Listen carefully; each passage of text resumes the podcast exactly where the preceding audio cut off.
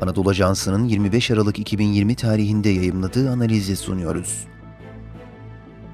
Yemen'de yeni kabinenin başarı şansı düşük.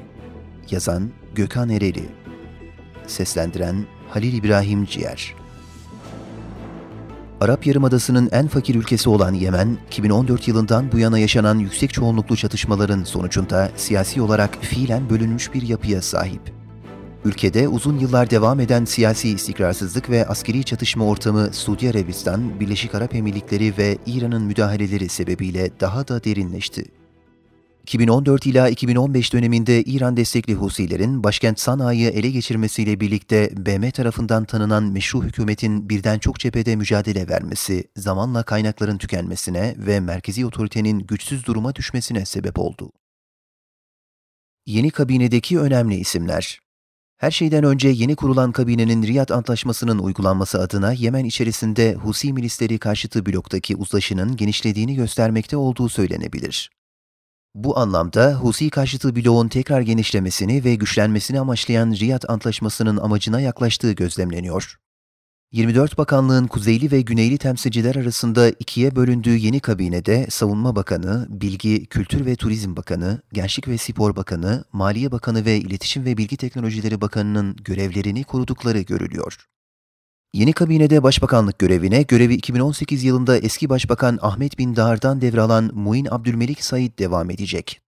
Bunun yanında daha önceden Yemen'in Washington Büyükelçiliği, BM Güvenlik Konseyi Temsilciliği ve Körfez İşbirliği Konseyi Temsilciliği görevlerinde bulunan Ahmet Avat bin Mübarek'in Dışişleri Bakanı olarak atanması önemli bir gelişme olarak görülebilir.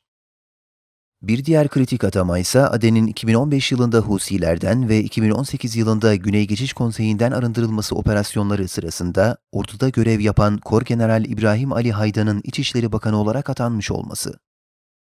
Önceki Dışişleri Bakanı Muhammed El Hadrami'nin yerine Aden doğumlu Ahmet Avat bin Mübarek'in atanması yeni kabinenin en önemli değişikliklerinden birini oluşturuyor. Yemen siyasi hayatında tanınan bir şahıs olan yeni Dışişleri Bakanı Avat bin Mübarek, 2015 yılından önce resmi görevlerinin yanında Yemen'de siyasi çözümü amaçlayan KİK girişimi platformunun bir parçası olan Ulusal Diyalog Konferansı'nın genel sekreterliği görevini üstlenmişti. Suudi Arabistan ve BAE'nin Yemen'de nüfuz mücadelesi Tıpkı Riyad Antlaşması'nda olduğu gibi yeni kabinenin oluşturulmasını sağlayan iktidar paylaşımı mutabakatında da Suudi Arabistan ve BAE'nin siyasi etkilerinin olduğu görülüyor. Kabinede belirli isimlerin korunmasının yanında kabinenin temel hedeflerinden birinin Husi darbesinin geri çevrilmesi olarak açıklanması kabinedeki Suudi Arabistan etkisine bir örnek olarak verilebilir. Bunun yanında GGK üyelerinin kabine üyesi olması ve elde edilen siyasi zeminin meşruiyetinin güçlendirilmesi şansının yakalanması da BAE'nin kabinedeki etkinliğini gösteriyor. Dolayısıyla her ne kadar aralarında bir ittifakın varlığından söz edilse de özellikle Haziran 2019'dan sonra Suudi Arabistan ve BAE'nin Yemen'de karşı karşıya geldikleri ve bu minvalde bir nüfuz mücadelesine girdikleri görülüyor. Yeni kabinenin kurulmasıyla ülke içinde Husi karşıtı bloğun güçlendirilmesi amaçlanmış olsa da kabinede Suudi Arabistan ve BAE'nin nüfuzunun dengelenmeye çalışıldığı görülüyor.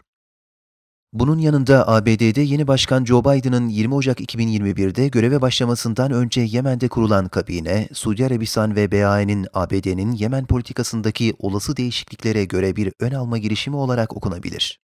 Biden'ın Yemen konusunda Washington politika çevrelerinin baskısını hissedeceği kuvvetle muhtemelken, ABD politikasının Yemen'de topyekün değişmesi düşük bir ihtimal olarak görülebilir.